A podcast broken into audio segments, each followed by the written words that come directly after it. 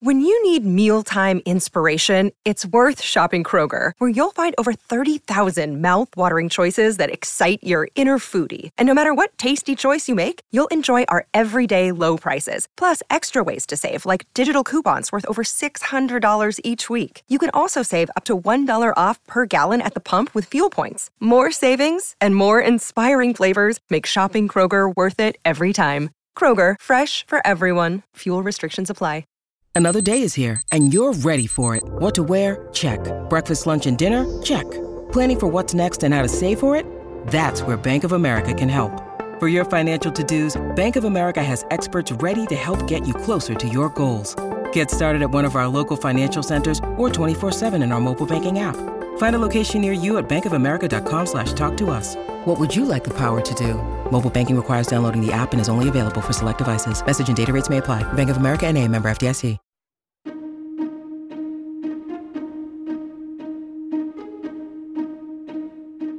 Hello and welcome to the How To Academy podcast, the bi weekly show from London's home of big thinking. I'm Vas Christodoulou. My guest on this episode, Kelly Link, is the author of ludicrously acclaimed genre defying short story collections, including Magic for Beginners and the Pulitzer Prize nominated Get in Trouble. And now, after almost three decades at the top of her game, she's written a novel, The Book of Love. It's a fantasy, and it's a romance, it's very funny, smart, and already certain to be one of the books of the year for both literary and genre critics. I sat down with her last week to chew the fat. Enjoy. Introducing you as debut novelist Kelly Link, while technically accurate, does feel disrespectful. It sort of implies that you're learning the ropes still when you're actually acclaimed as one of the greatest short story writers in the English language and have been for 30 years. I think it's fair to say. Why did you write a novel now? Uh, are you just fed up with people asking you when you were going to write a novel? Are you fed up with people asking you why you've written a novel? That is an interesting question. You know, I was I was joking with somebody the other day that perhaps if I write a second novel, I will call it my debut novel, just to really uh, mess with people. um, yes, in part, I think people who write short stories, uh, like me, who feel that short stories are their medium, you do. You are asked over and over again uh, if you're going to write a novel. And even if you have no intention of writing a novel, I think having the question present over and over again, it's not a bad thing. It's it's good to be asked questions to which you know at a certain point your answer is no.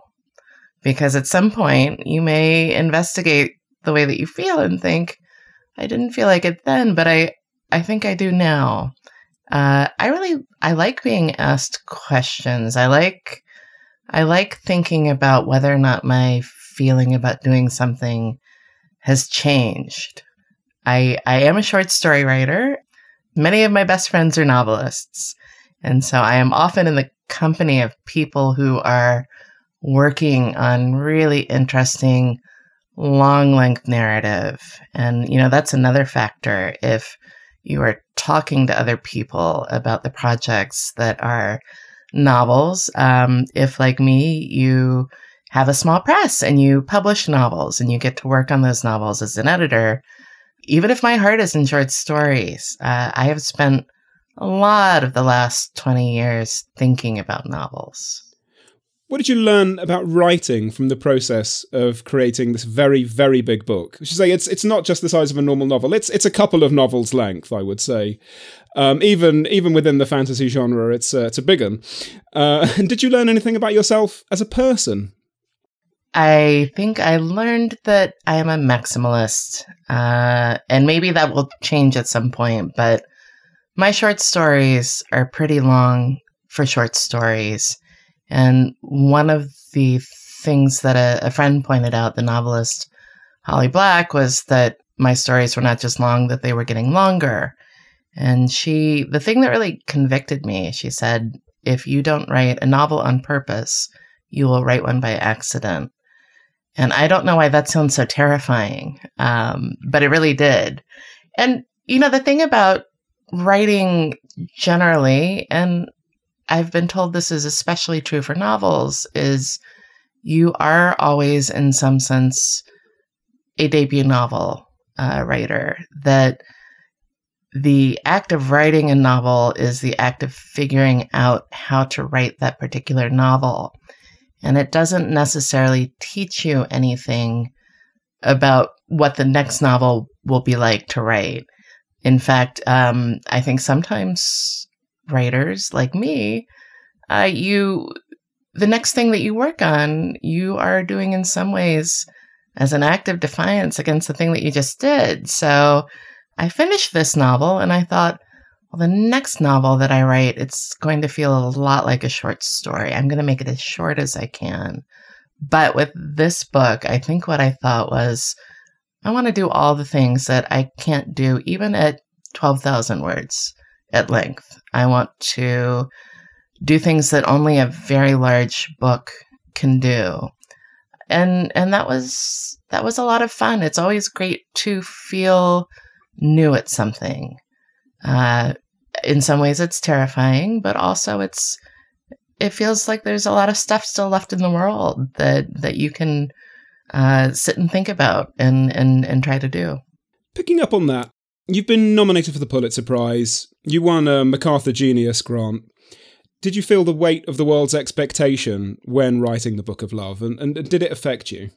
Uh, yes and no. Uh, when I began writing short stories, what I really wanted was to be published in pulp magazines, magazines like the Magazine of Fantasy and Science Fiction, Asimov's. Uh, I have a deep and abiding love for heart of genre science fiction and fantasy. And it has been a happy surprise to me that one, the world kind of changed as I as I wrote. That books that drew from genres like science fiction and fantasy began to be taken seriously. That writers who had written wonderful uh, realistic fiction began to draw from the things that they loved about science fiction and fantasy. So the market really shifted, and the kind of cultural attention uh, and criticism that fantasy and science fiction gets shifted. And I've benefited from that. But I have to say, things like the MacArthur, being a finalist for the Pulitzer Prize, that that has had a very surreal that's it's a surreal feeling. It's not anything that I thought about when I began. It's not anything that I had a hope of. Even even as I wrote stories for Get in Trouble, I was not thinking, well, these will be, you know, you know, I will get great reviews for this. I will be a Pulitzer finalist for this. That in the moment when that happens, you think, well, this is this is like something out of a daydream, but it's not even a daydream that I that I had. Do you think that uh, genre fiction is at risk of losing something as it becomes more respectable within the wider literary community? I think there is always a danger that um, a community or a significant portion of writers who work in a genre will begin to feel that they have to take themselves seriously. And you do. You have to take yourself seriously enough that even in early drafts, when your work is not good, you have to take it seriously enough that you think it's worth making it better. But you also have to, and I'm speaking for me, you have to allow yourself not to take it seriously as well. That when the expectation that you have that the thing that you're doing is um, that it's weighty, that it that it matters in some large way to the world. For me, that would be um, that would be that would be terrible. I don't think I would be able to to work that way. What I need to do is think what are the what are the things in here that I can do that would surprise me or give me delight or what are the things about people that I'm interested in and how can I write about those things? And what are the things that I love best in genre work or in literary work and and how do they how do they work together? I think that in one way it's great for a genre to be taken seriously. It means that the writers are paid better, it means they get a book gets more reviews, which has certainly been the case for me. And I want that for all of the books that I love. Um, but on the other hand, with with with great with great power comes great responsibility. With great uh, with great sort of um, I guess attention with an enormous amount of attention, things get kind of rigid. You think, well, I I have to treat myself seriously. I have to I think the fun slips away. And my feeling about books, about narrative, is um, there has to be maybe fun is not the right word, but there has to be a sense of freedom or play in order to do things that will not only surprise the reader but surprise you. I mean, the book is the book is laugh out loud funny for hundreds of pages. Thank you. you know, I don't, I don't. It's a long book, and once you write a long book, you can't expect that everybody is going to be happy about that. So you have to write the thing that you wanted to write, and then I'm a bookseller. I have a bookstore you know, if somebody comes into the bookstore, I'm not going to try and hand sell them my book unless they really like a really long book that is is uh, drawing on a lot of fantasy conventions and tropes. Um, so once once the book is done, you know, you, you look at it and you think, well, I did the stuff that I wanted to do, but you have to let go of the expectation that that means that it's going to be for everybody. Let's talk about the specifics of the Book of Love now. It's about three teenagers, and they're returning from the underworld, having died in mysterious circumstances, to their lives in a small town in Massachusetts, and they are tasked by their magical music teacher with figuring out how they died. Now, children and teenagers are everywhere in your stories, and sometimes your books are marketed as young adult, and sometimes they're not marketed as young adult. Why do children and teenagers continue to interest you into middle age? And what kind of child were you? I was a kid who read a lot. Uh, and who really liked the outdoors and malls. I, you know, I was a kid in the 80s. I liked being in a mall, looking at all the weird stuff in stores. I liked being outside in Florida. It's a great place to be outside, catching lizards and things like that. But I also, I just read a lot. I read a lot and I went for a lot of swims. I realized during the period that I was putting together the collection Get in Trouble that I like to write a story that is about adolescence or about childhood. And then I like my next story. I like to work in the next story uh, in the territory of middle age. That to have that freedom to oscillate, to go back and forth between those two registers and those two ways of looking at the world is pleasurable for me. But childhood and adolescence are liminal spaces. There are spaces where there's a lot of sense of possibility. I think the emotional uh, register of adolescence or even of childhood is wilder. Um, you your feelings are extreme, and it's not that middle aged people or old people don't have um, extreme feelings. It's just that swing is not quite as fast. Um, and so it's, to me, narrative attaches very easily to adolescence because people are figuring stuff out for the first time. They are finding communities for the first time. They are taking wild leaps.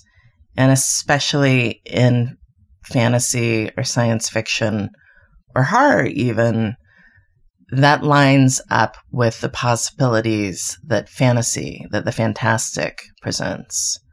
That I think there's something, and I, I don't mean that it just works as a metaphor, but there's something about the strangeness and newness and magic that exists in the real world that lines up very easily with the fantastic. There is a, a, a well worn trope that children and teenagers can access the fantastic in the form of magic or secondary worlds, while adult protagonists in the same novels can't do that. Where do you think that comes from? Well, I think I will mention my friend Theo Black, who assumed for most of his childhood and adolescence that greyhounds weren't real. He thought they were mythical creatures um, because he saw them on the side of the bus uh, the Greyhound bus, the same way that you see Peter Pan on a bus. And so the first time, uh, as you know, a, a guy in his maybe when he was 17, he saw a Greyhound in real life. He said it was like seeing a dragon. Um, he was just like, they're real. Um, and I think that there are aspects to that um, that everybody has for, as as a as a kid. You know that you, and sometimes it's as simple as things as mispronouncing words because you you saw them in books, you've never heard anybody say them, and so the word has a certain shape in your head, and then you say it out loud, or someone else says it, and you think, oh man, I I had that all wrong and it's almost like something has like a spell has shifted a little bit. But i think it's that that sense of discovery. I mean even a book like the hobbit bilbo is what 50 um, but he's basically a teenager. He's going out in the world for the first time. He's making friends who are outside of his small group for the first time. He's having adventures for the first time. There's a lot of overlap already between the fantasy genre you know, somebody discovers that they're actually of royal blood.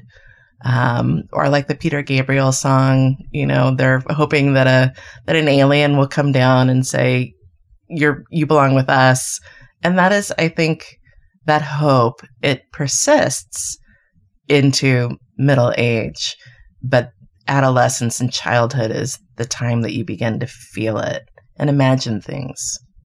This episode of the podcast is sponsored by Marquee TV. Marquee TV is an incredible streaming service that is a gateway to arts and culture. With my subscription, I've enjoyed watching some of the Royal Shakespeare Company's most acclaimed productions of recent years, including David Tennant in Richard II and Simon Russell Beale in The Tempest. I've seen multiple productions of The Ring Cycle and Thelonious Monk playing in Brussels in 1963. I've watched Alice in Wonderland at the Royal Opera House and Giselle at La Scala, Marquee TV really is the most accessible way into culture I've ever encountered, and a treasure trove for any arts lover. You can try it for three months for just 99p. Yep, three months for 99p with the code HOW2. Just visit marquee.tv and use the promo code HOW2 to dive into the world of the arts like never before. Do you worry about getting it wrong as an adult and writing something that teenagers today will find cringy? Do you get real teenagers to road test your stories for you? I have a teenager in the house. Um, oh, this sounds so weird. Whom I can observe. You know, not that all teenagers are the same, but yeah, I worry about that a great deal. And it may be, I've had a couple of reviewers or readers say, how do you how did you access this voice that feels so true? And i think well you're in your 40s or 50s i'm in my 50s how do you know that this is what what what this group of people sound like? But i do i try and be careful but that does not mean even if in some ways some of the things that i am writing about the experience of being adolescent that doesn't mean that even 10 years from now that it will not be cringy. It will be. Um, and of course, I'm drawing from my own experience of growing up as a teen in the 80s. Even if I'm setting a book in 2014, part of it is going to be drawn from personal experience. Did you have a favourite character to write or one that you felt closest to? Because as a reader, Susanna is hands down my favourite, absolute hoot. You could write a whole spin off book about her. Susanna was my entry point into the book, and in many ways, the character that I feel closest to because she is on the outside of major secrets. Um, she's estranged from many of the other characters. She has a lot of feelings. She's very angry and she doesn't want to do a lot of things. And she's dear to me because that's often how you feel as a writer. You're like, the plot is over there. My characters are maybe doing really interesting things, but I don't have access to that. You know, drafting and writing the first version of the book, you're somebody like Susanna. Uh, you're kind of at war with your main characters, with your plot, and you're kind of mad about it as well. And you don't want to do it. Much like Susanna, you're like, I don't want to do things. I, I am so tired of doing things, of working on a book, that I would rather just lie here on a couch or in a bed. I would like to misbehave. And she works in a coffee shop, the other classic uh, writer job. yes. what, what did you read growing up? And what appeal do myths and fairy tales continue to hold for you? I did read a lot of myths and fairy tales. I had an enormous Reader's Digest uh, bind up of fairy tales. I had the most incredible book ever called Strange Stories, Amazing Facts, which is a compilation of stories about things like the Titanic, uh, about Bigfoot, about faces appearing in the tiles of a kitchen of somebody in Mexico at the turn of the century. And I pored over that like that was the Bible. You know, I was like, everything in this book is true. And I was a preacher's kid, so I sat uh, in church every Sunday and I read the book of Revelation. Yeah, I read the I read all the the books of the Bible in part because church is boring and reading makes it a little bit more interesting. But I also I loved C.S. Lewis. I loved Tolkien. I loved T.H. White, the once and future king. And I think there's some T.H. White in this novel, not in terms of who the characters are, but in the idea that the characters are connected to the natural world and that magical transformation is is something that characters or people would have access to. What makes a good fairy tale? That is a that is a very interesting question. Um I think what makes a good fairy tale is actually just the voice. You know, the voice of the fairy tale is matter of fact. There's not a lot of psychological realism. The characters are often tropes. Sometimes the story is very slight but you feel that you are in the presence of somebody who is telling you a, a story, who is giving you a pattern. And you know that it's not going to last too long, and you know that something strange is going to happen in it. And I think that fairy tales, ghost stories, gossip all have that quality that that they're, they're the kind of story where you could even begin it by saying, "Do you want to hear something weird?" This book, as the title implies, is as much a romance as it is a fantasy or fairy tale, and it's about romance novels as well as being a romance novel. And uh, fantasy romance we call now romantasy, the fashionable new hybrid genre of the uh, of the age. Uh, why do these two genres fit together so well? And what did you want to say about love? I think I wanted, and and this is going to sound so very basic, but I wanted to write a book in which love was the kind of glue that keeps people anchored to their lives. And not not only romantic love, but love of family, love of friends, um, love of the kind of things that we have to do habitually, uh, like dishes or laundry, or just being able to exist as as a human being that when we do things with love that it it helps us it helps us survive. And the book is my not just about that kind of love it is also my love letter to the romance genre. And again i think that there is maybe an appeal to genres like romance or romantasy in which you know that certain things are going to happen certain patterns are going to play out. And and you read those books because you love those patterns.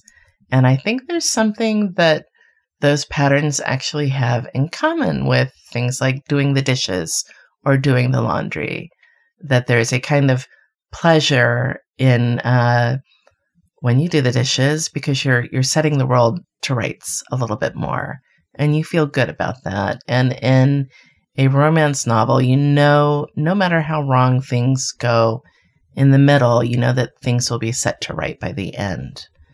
And I think that that's enormously reassuring. It's the same as a as a pop song, you know, that you you know that the song is going to resolve mostly in a major key, a piece of music is going to be about a certain thing. Um, and there are moments of surprise, but we recognize those structures. It's a frightening book as well. What's horror good for? Why do we enjoy it and what scares you?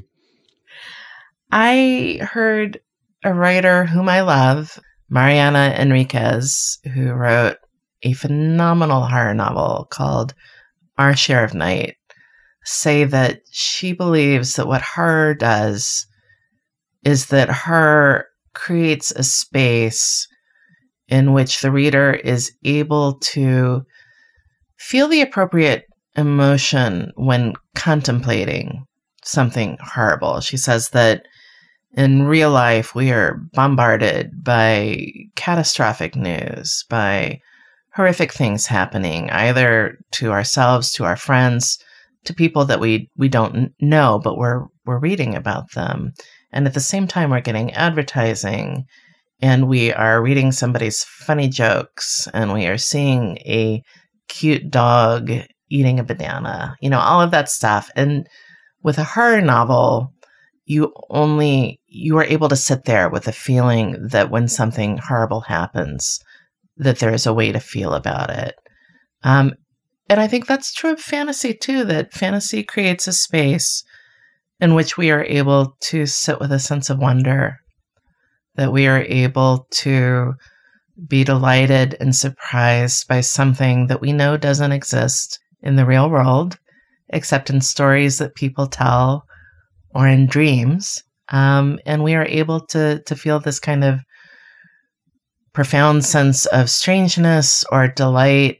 And I think those genres, fantasy, horror, even romance are are genres that that say it's important to let ourselves feel things in response to a piece of art. There are many very accomplished uh, writers in the short story form who specialize in horror and weird fiction who have an overwhelming nihilism about them. And the nihilism runs through all of their work like the word through a stick of Brighton rock. But in your stories and in this novel, there is only warmth and kindness. How do you reconcile so skillfully the good aspects of, of humanity, the kindness of humanity, human decency, all the wonderful things about being alive, with all of these frightening tropes and elements that we've just been discussing? Honestly, I have a hard time with that in real life. Um, that that sometimes life feels like you are on a very narrow bridge over a chasm, and you're constantly seeing people fall off that bridge into the chasm. And you know, at some point, you will too. Everybody dies. You know, it's not like it's a question. We we know what happens to us at the end. Um, and I think that I think that it to me it feels good to be reminded of both of those things.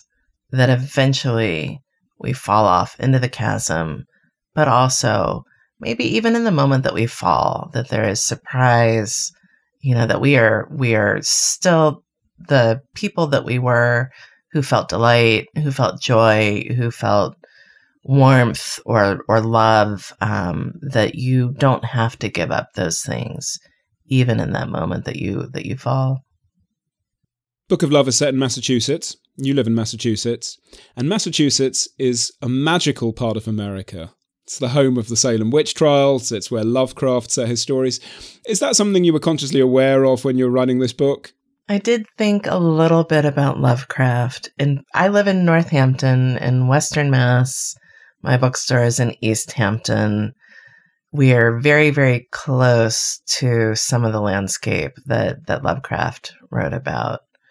But I think that when I wrote this book, I was taking this place that I've lived in for 20 years, uh, which is eclectic, a lot of weird food, a lot of good bookstores, a lot of people engaged in the arts. And I was supplying in the book of love the one thing that we don't have and i'm i don't mean magic by that i was putting it up against or up next to the ocean. I grew up in Miami. My husband grew up in Scotland in Ayr, so right by the uh, right by the right by the sea, and both of us are surprised quite often that we live in a very landlocked part of the state. Um, and so I think that when I set out to write this book, I knew that I wanted the I wanted the ocean in it. T- tell us more about that. What's the appeal of the ocean specifically? I think it's a personal appeal. Although I, obviously I'm not the only one who feels it. Everybody, or at least most people, like to go sit beside the the sea uh, once in a while. Uh, I think when I work, I'm always happiest when I'm writing. I'm always happiest if I am near the ocean, or even if I'm just near a swimming pool. That being near water in some way uh, makes me makes me feel more fully present. And I think there is there is something I hate reducing magic elements in a book to the level of metaphor. But I think there is something about the transformative power of the sea, uh, that, that the sea is constantly changing, water is constantly changing, especially when it's in motion. And also that sense of power that you are right next to something that has tremendous power and represents a kind of danger but also a kind of pleasure. And I wanted, I, and again, I think maybe this is because I was writing about kids. And when I was a kid, I was in the ocean all the time. And so maybe it was a point of connective tissue for me to put these kids there. I know we alluded to this at the start, but it would be remiss of me not to bring it up again at the end. Can we look forward to more Kelly Link novels, or are you a one and done kind of writer? Because I get the impression that you were uh, trying to do everything the novel can do in this book and succeeding. It's a very accomplished book, but with the view that you might not ever get a chance to do it again. I I have a lot of pieces of another novel now and uh, in much the same way that I I am a reactive writer, I write a short story and then I think, well, what are all the things that I could do that would be different this time? Um, and with this novel, I got to write a novel, and at the same time, I was working on a collection. Uh, and I think that my next project will be a very short ghost novel in a very different key that that I want to write something that has a lot of mood, but that moves very quickly and and feels more fragmentary. And the ghost story form is a great form to explore those possibilities with. What would you say defines a Kelly Link story? I don't even know if I am uh, the best person to answer that question. Almost certainly not. It was a trick question. Kelly Link, thank you so much for joining us on the podcast. Thank you so much. This was a huge pleasure. This episode of the podcast starred Kelly Link and was produced and presented by me, Vas Christodoulou. The show is made by Nicole Wong and myself, and John Doughty is our editor. If you enjoyed this episode, my interview last week with another short story writer turned major novelist, Ray Nayler, is one you'll probably like too. Till next time, thanks for listening.